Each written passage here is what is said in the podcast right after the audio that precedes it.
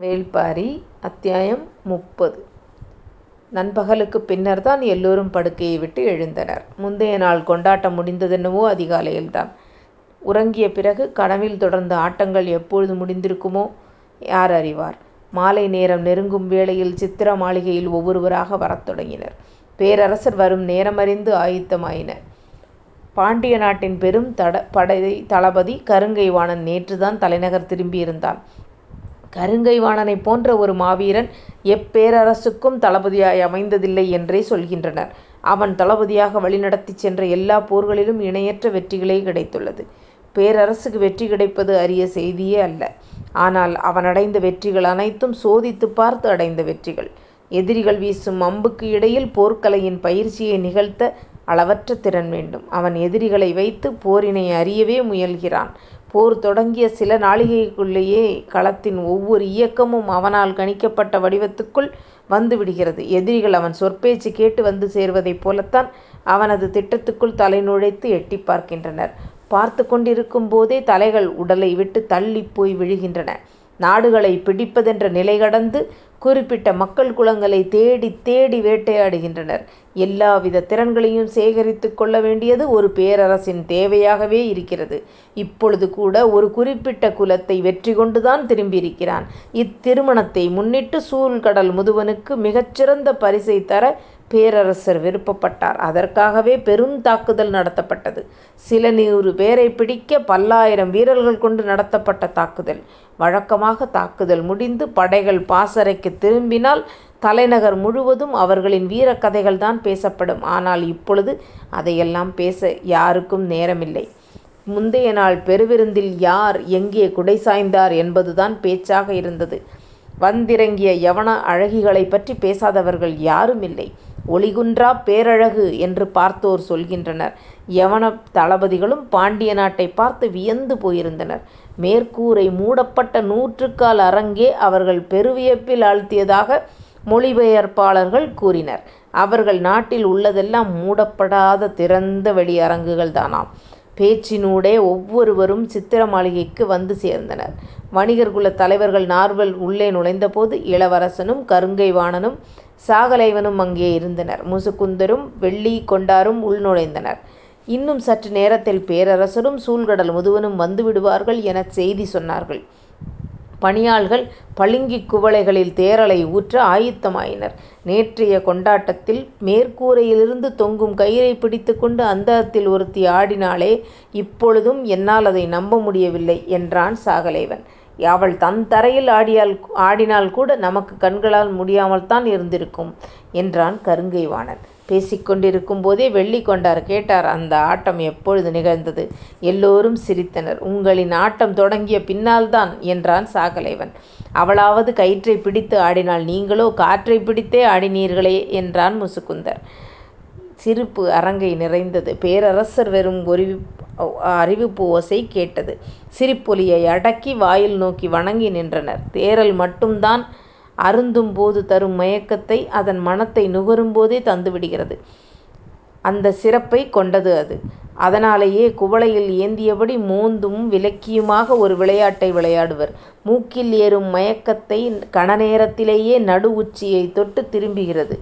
கலையாமல் இருக்கும் மேகம்போல் அது உச்சந்தலையில் நீண்ட நிலைகொள்ளும். எப்பொழுது குடிக்கத் தொடங்குகிறீர்களோ அதன் பின் அது வயிற்றோடும் எரிகொள்ளும் மயக்கத்தோடும் தொடர்புடையதாகிவிடுகிறது எனவே முதல் மிடரை அருந்தும்வரை மயக்கும் காலத்தை நீட்டித்துக் கொண்டே செல்பவன்தான் தேறலில் தேர்ந்தவனாகிறான். இங்கிருப்பவர்கள் எல்லோரும் தேர்ந்தவர்கள்தான். ஏந்திய குவளையை மூக்குகள் நுகர்ந்தபடி பேச்சுகள் மட்டுமே சுழன்று கொண்டிருந்தன. அரங்கின் ஆட்டம் பற்றிப் பேசுதல் மிதக்கும் மனநிலையை மேலும் மெருகேற்றியது. திரைச்சீலை விலக மறுத்த கணத்தில் பணியாளன் ஒருவன் ஓடிப்போய் அதைச் சரி செய்தான். அது தற்செயலான நிகழ்வு என்று எல்லோரும் நினைத்தனர். ஆனால் அரங்கினரின் கவனம் முழுவதையும் திரைச்சீலையில் நிறுத்தி, தனது சீலையை மாற்றிச் சுழன்று உள்நுழைந்தாள் அவள். அந்தக் கணம்தான் நேற்றைய ஆட்டத்தின் உச்சம் என்றார் முசுகுந்தர். தேறலை அருந்தியபடி புதிய விற்பனின் வாய் முணுமுணுத்தது. உச்சத்தை அறிந்தவன் நான் மட்டுமே.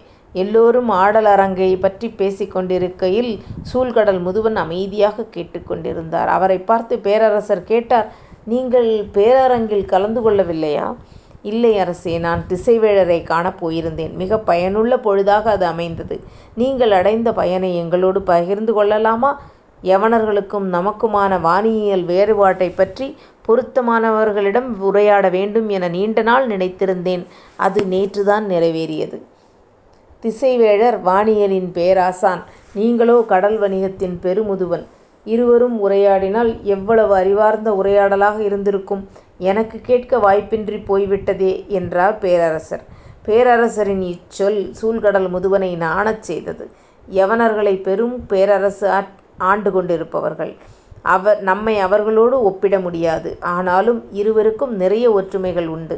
அப்படித்தானே முதுவரே? என்று கேட்டார் முசுகுந்தர். ஆம் என்றான் முதுவன். கொள்வதற்கு விலையில்லாச் செல்வம் அவர்களிடம் உண்டு. கொடுக்கவோ ஒப்பிட முடியா வளம் நம்மிடம் உண்டு. இப்பெரும் வணிகம் நடக்கும் கடலை நாம் நேமி என்கிறோம். அவர்கள் இதே போன்றே சொல்கின்றனர். நாம் வட்டத்தைத் திகரி என்கிறோம். அவர்களோ டிகிரி என்கின்றனர். காலத்தின் அளவீடுகளை நாம் ஓரை என்கிறோம். அவர்களோ ஓவர் என்கினர். வெம்மையை குளுமையாக்கும் அதிசய மரமாக நமக்கு வேம்பு இருக்கிறது.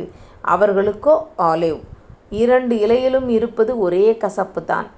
இரண்டு நிழலிலும் இருப்பது ஒரே குளுமைதான். நூற்றாண்டுக்கும் மேற்பட்ட வணிகத்தால் எவ்வளவோ குடுக்கல் வாங்கல் நடந்திருக்கிறது. இவ்வணிகம் அவர்களின் தேவையில் இருந்துதான் தொடங்கி வளர்ந்து அதற்கான மாற்று ஈடாகத்தான் நாம் பலவற்றை பெற்றுக்கொள்கிறோம் அந்த தொடக்க காலத்திலிருந்தே நாம் வெகுதூரம் முன்னோக்கி வந்துவிட்டோம். இப்போதைய நிலையில் கடல் வணிகத்தில் நாம் கை ஓங்க என்ன வழி? எனக் கேட்டார் முசுகுந்தர். கற்பனைக்கான மயக்கத்தை இப்போது தேறலோ நேற்றைய ஆட்டத்தின் நினைவோ தேவைப்படவில்லை. வணிகத்தின் பெருங்கனவே போதுமானதாக இருந்தது. கனவென்பது உண்மையின் மீது அகலாத திரையைப் போல படிந்து கிடக்க வேண்டும். காதலுக்குத்தான் அத்தகைய கனவை உருவாக்கும் வல்லமை உண்டு அதனாலேயே கைகூடாத காதலுக்குப் பெருந்தண்டனை கனவுகளே அளிக்கின்றன என்றாள் பொற்சுவை. வைகையின் கரையோரம் பூவிலி மன்றத்திலிருந்து ஓடும் நதியைப் பார்த்துக் கொண்டே பொற்சுவை கூறியது சுகமதிக்கு அதிர்ச்சியைத் தந்தது. சக்கரவாகப் பறவை கடலின் குறியீடாக மட்டுமல்ல காதலின் குறியீடாகவும் இருக்கிறது. எனவே அவ்விடம் விட்டு வெளியில் வருதல் நலம் என்று தோன்றியதால் வைகைக் கரைக்கு அழைத்து வந்தாள் சுகமதி. நதி கனவோடும் காதலோடும் கலந்த ஒன்றல்லவா அதுவும் வைகை. காதலர் திருவிழாவை காலம் காலமாக தனது உள்ளங்கையில் வைத்துக் கொண்டாடும் நதியல்லவா? இங்கு வந்தால் வேறு எது நினைவு வரும் என்று நீ நினைத்தாய்? என்று கேட்டாள் பொற்சுவை. வைகை தமிழ் நதி என்றுதானே புலவர்கள் அழைக்கின்றனர். அதனால்தான் உங்களின் நினைவு இலக்கியத்தின்பால் செல்லும் என நினைத்தேன். இலக்கியமும் காதலும் வெவ்வேறா சுகமதி? என்று கேட்டவள் கூறினாள். நீ கப்பலுக்குள் இருக்கும் நீரணி மன்றத்தில் நாட்டியம் பார்த்திருக்கிறாயா? ஒரே ஒருமுறை மணிவாய்த் தீவுக்குப் போகும்போது உங்களோடு சேர்ந்து பார்த்திருக்கிறேன். அப்பொழுது என்ன நடந்தது என்று நினைவுபடுத்திப் பார். நடனமாடுபவளின் கால்களை நாம் வியந்து பார்த்து கொண்டிருப்போம்.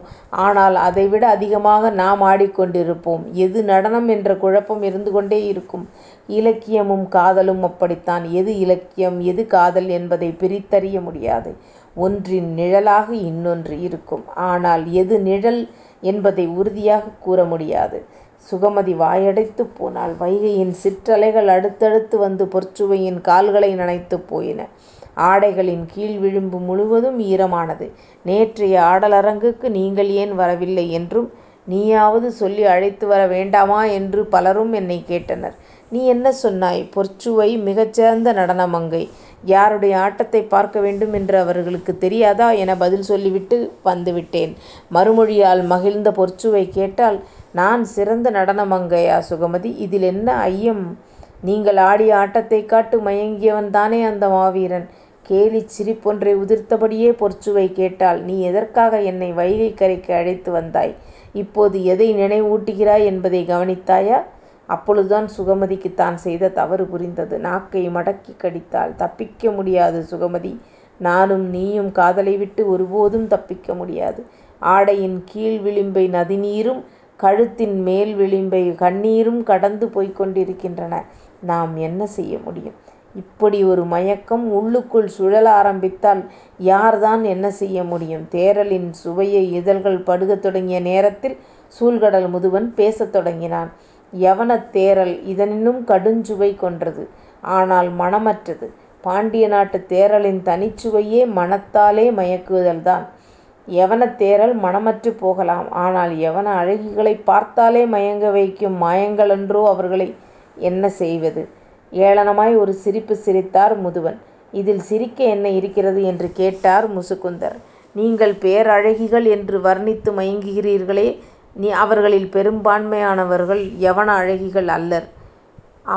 அவையிலிருந்த எல்லோருக்கும் உச்சியில் ஏறிய மயக்கம் சட்டெனக் கீழிறங்கியது.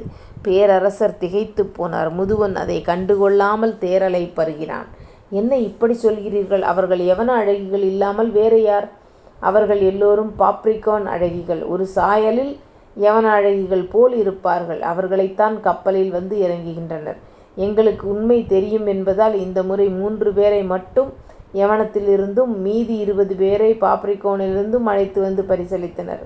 எல்லோரும் அதிர்ந்து போயினர். சற்றே பதற்றம் உண்டாகியது. பரிசளிக்கப்பட்டவர்களில் மூன்று பேர்தான் யவன அழகிகள் என்று எப்படி சொல்கிறீர்கள்? குவளையை மாற்றி நிரப்பித் தேறலைக் கையிலேந்தியபடி முதுவன் சொன்னான்.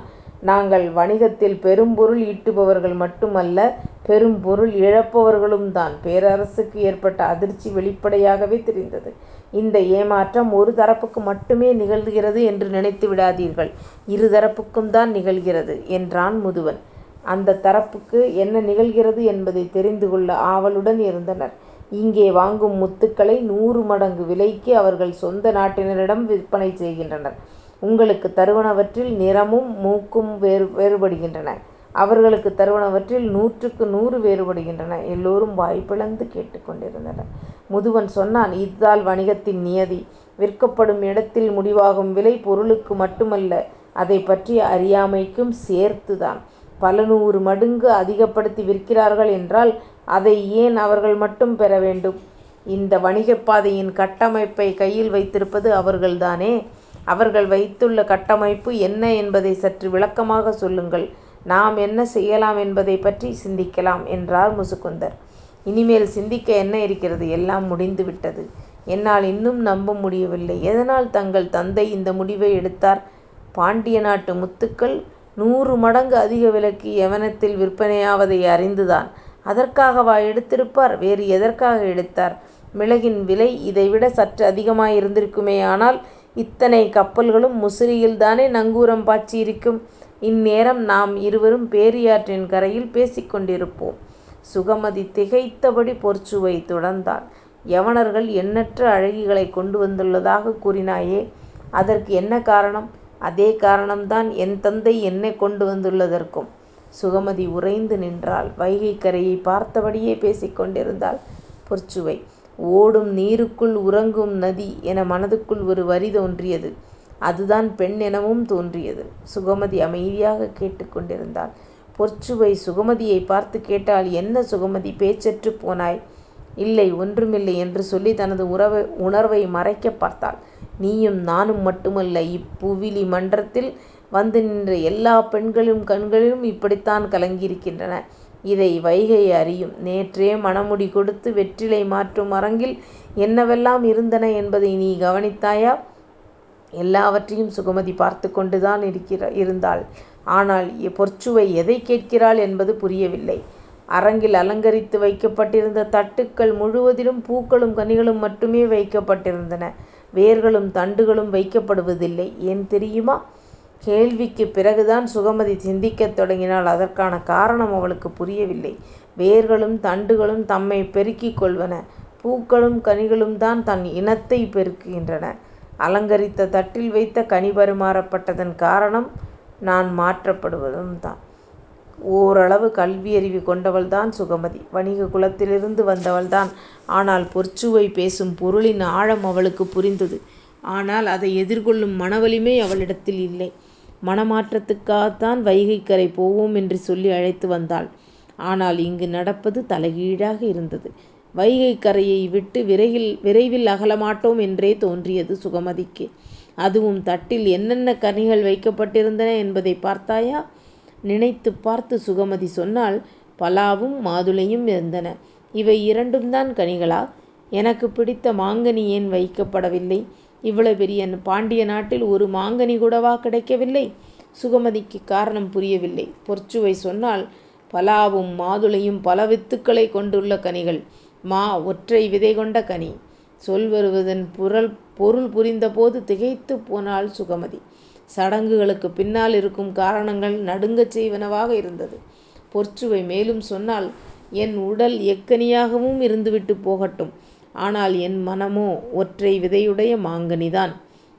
அதில் இன்னொரு விதைக்கு இடமில்லை. இன்னும் வயிற்றில் இடம் இருக்கிறதா என்று சூழ்கடல் முதுவன் கேட்டபோது சொன்னார் நாங்கள் கடற்குடிகாரர்கள். நீரில் மிதப்பதும் நீரால் மிதப்பதும் தான் எங்கள் வாழ்வு. முதுவனின் பேச்சை கேட்டு மகிழ்ந்தனர் எல்லோரும். அவரின் வணிகப் பாதையின் கட்டமைப்பை பற்றி சொல்ல ஆயுத்தமானார். அதை கவனித்த பேரரசர் கூறினார் இவ்வுரையாடலின் போது திசைவேழரும் இருந்தால் பொருத்தமாக இருக்கும். அவரை அழைத்து வாருங்கள் என்று உத்தரவிட்டதும் பணியாளர்கள் ஓடினர். அவர் வந்ததும் இதை பற்றி பேசுவோம் என்றார் பேரரசர்.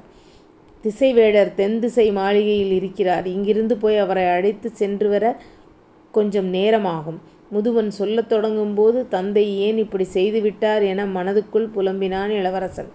பெருங்குவளை மூன்றை கடந்துவிட்டால் நினைவை நமது கட்டுப்பாட்டின் வழியே ஒழுங்குபடுத்த முடியாது. இவ்வளவு முதன்மையான செய்தியை உளறலாக பேசிவிடக்கூடாது அது மட்டுமல்ல உடன் மூன்று வணிகர்களை வைத்துக்கொண்டு பேசுவது அறிவுடைமை அல்ல. எனவே நாளை நிதானமாக பேசுவோம் என்று முடிவெடுத்த பேரரசர் சற்று நேரம் கடத்துவதற்காகத்தான் இதை செய்தார் என்பது முசுகுந்தருக்கு மட்டுமே புரிந்தது. சொல்ல மறந்துவிட்டேன். திசைவேடர் வந்ததும் அவரிடம் யாரும் கபிலரை பற்றி சொல்லிவிடாதீர்கள். கோபப்பட்டு விடுவார் என்று சொன்னார் சொல்லி சிரித்தார் முதுவன். முதற்குவளையை கடந்ததும் கடக்காமல் இருந்த முசுகுந்தர் கேட்டார் பெருங்கவி இன்னும் ஏன் மணவிழாவுக்கு வந்து சேரவில்லை? மணமுடி நிகழ்வுக்கு முன்னதாக வந்துவிடுவார் என்று நினைத்தேன். தாம்பூலம் தரிக்கையில் அவர் இல்லாதது மனதை கவலை கொள்ளச் செய்தது என்றார் பேரரசர். இத்திருமணம் பற்றி செய்தி தெரியாத இடமே இல்லை. தெரிந்தால் அவர் வராமல் இருந்திருக்கவே மாட்டார்.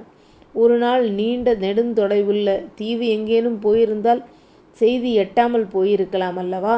முதுவன் சொன்னான் இல்லை எல்லா தீவிலும் இருந்தும் வணிகர்கள் வந்துவிட்டனர். இந்த திருமணச் செய்தி தெரியாத நிலப்பரப்பில் எங்கும் இருக்கலாம். தீவுக்குள் எங்கும் இல்லை. கடலும் கடல்சார் வாழ்வும் தானே உங்களுக்கு அமைந்தது. நீங்கள் எப்படி செடி கொடி காய் கனிகளை பற்றியெல்லாம் இவ்வளவு அறிந்தீர்கள்? என்று வைகையில் இருந்து மாளிகை திரும்பும் வழியில் சுகமதி கேட்டாள். மறுமொழியின்றி அமைதியாக வந்த பொற்சுவை தேர்ச்சக்கரம் உருளும் ஓசை மட்டுமே கேட்டுக்கொண்டிருந்தது நான் எதுவும் தவறாக கேட்டுவிட்டேனா? இல்லை மனம் ஆசானிடம் போய்விட்டது. அவர் எனக்கு கற்றுக் கொடுத்தது ஏராளம். அவரை பார்க்க கண்கள் ஏங்குகின்றன. அவர்கள் ஏன் மனவிழாக்கு வராமல் இருக்கிறார்கள்? அதை பற்றி நான் சிந்திக்கவில்லை. அவரை பார்த்தால் அந்த கணமே உடைந்து அழுது விடுவேன். அவரை பார்த்தாலே மனது பற் மனது பற்றி கொள்கிறது. அதனாலேயே நினைக்காமல் இருக்கிறேன். இப்பொழுது நீ அவரை நோக்கியே நினைவுகளை கிளறிவிட்டாய் இன்னும் சில நாட்கள் தானே இருக்கின்றன. அதற்குள் வந்து விடுவார் என நினைக்கிறேன். வருவதாக இருந்தால் எப்பொழுதோ வந்திருக்க வேண்டும். அதற்கான நாட்கள் கடந்து விட்டது. இனி அவர் வரமாட்டார் பாண்டிய பேரரசின் போற்றுதலுக்குரிய பெருங்கவி உங்கள் பேராசான். பின் எப்படி வராமல் இருப்பார்? இம்மணவிழா பற்றிய செய்தி தெரிந்தால்தானே வர முடியும். வேந்தர்கள் அனைவருக்கும் சிற்றரசர்கள் எல்லோருக்கும் அழைப்பு அனுப்பப்பட்டுள்ளது. தீவு கூட்டங்கள் எங்கிருந்து வணிகள் வந்துள்ளனர். வணிகர்கள் வந்துள்ளனர். பின் அவருக்கு தெரியாமல் இருக்க வாய்ப்பே இல்லையே. உதட்டோரம் சின்னதாய் ஒரு சிரிப்பை உதிர்த்துவிட்டு பொற்சுவை சொன்னால் அவர் பரம்பு நாட்டுக்கு போயிருந்தால் எப்படி தெரிந்திருக்கும்? சுகமதியின் கண்கள் இமைக்காமல் நிலை கொண்டன. பொற்சுவை தொடர்ந்தால் இது போன்ற செய்திகள் சென்றடையாமல் இருக்கும் ஒரே நிலப்பகுதி அதுவாகத்தான் இருக்க முடியும். ஆசானும் அங்கு போ அங்குதான் போயிருக்க வேண்டும். என பல ஆண்டுகளாக அவர் விருப்பத்தோடு இருந்தார். அது இப்போது நிகழ்ந்திருக்க வேண்டும். சற்றே இடைவெளி விட்டு சொன்னால் என் கண்ணீர் அவரை வெகு தொலைவிலேயே நிறுத்திவிட்டது சுகமதி. அடுத்த அத்தியாயம். நாளைக்கு பார்க்கலாமா?